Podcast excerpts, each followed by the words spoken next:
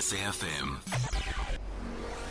Prime time all day long. Well, over the weekend, a court ruling in the High Court in Joburg, which essentially, I suppose the legal phrase is, got a variation of an earlier order.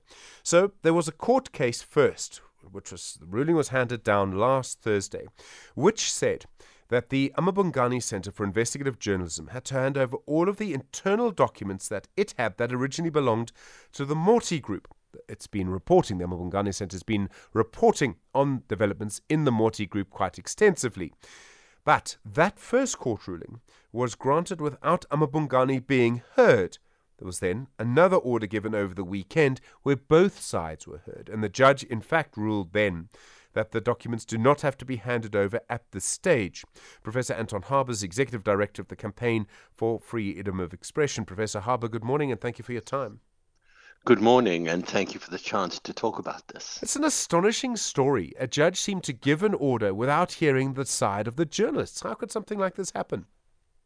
Well, it can happen uh, in very uh, specific and rare circumstances. Um where one can argue that um, it would uh, it would be a problem for the other side um, to know that this is happening. They might destroy documents or something like that. But th- there appears to be no good reason for it to, as, as the judge said on Saturday morning, for it to be done this time. There was no reason why they couldn't um, delay for a few hours to allow the other side to be present. It's quite extraordinary and, and quite... Uh, And, and reflects very poorly on our justice system. Well, it also allows to, it also amounts to a sort of um, a campaign of censorship without hearing what's going to be published first. That doesn't seem to make sense to me.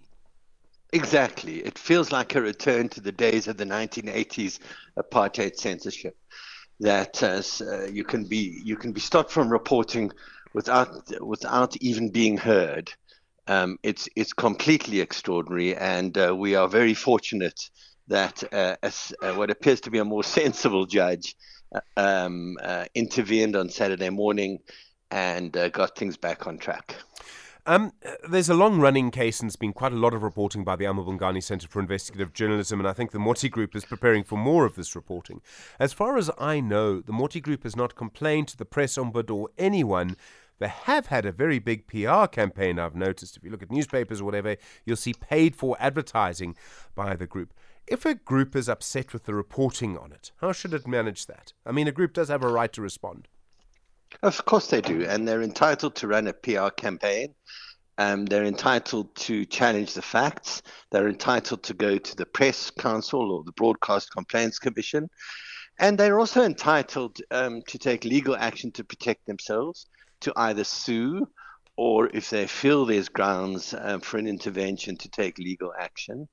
Um, uh, but, you know, um, they would do much better to um, counter, to challenge the allegations made against them than to try and stop them coming out, because the effect of this judgment has been to draw massive attention to what's being said about the Moti Group. So I think it's going to um, um, come back at them uh, very, very strongly.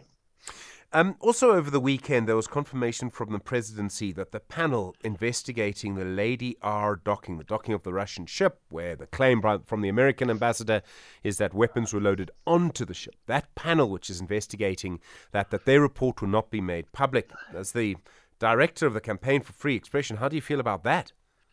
I think it's absolutely appalling. This is something clearly of major national and public interest.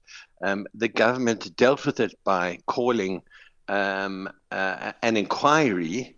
Um, but now, what is the point of an inquiry if its findings are not public? The whole point of inquiry is is is a public examination of the evidence um, and reaching a conclusion from that.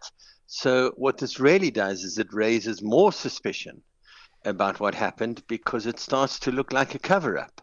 I mean, if there's specific evidence that is of a national security problem, then one could argue before uh, the commission that uh, that needs to be treated with care and with maybe some level of secrecy. But to put a complete ban on it really just makes the whole the whole business much more suspicious, and it's quite appalling. It just goes against all our principles of transparency and openness and accountability.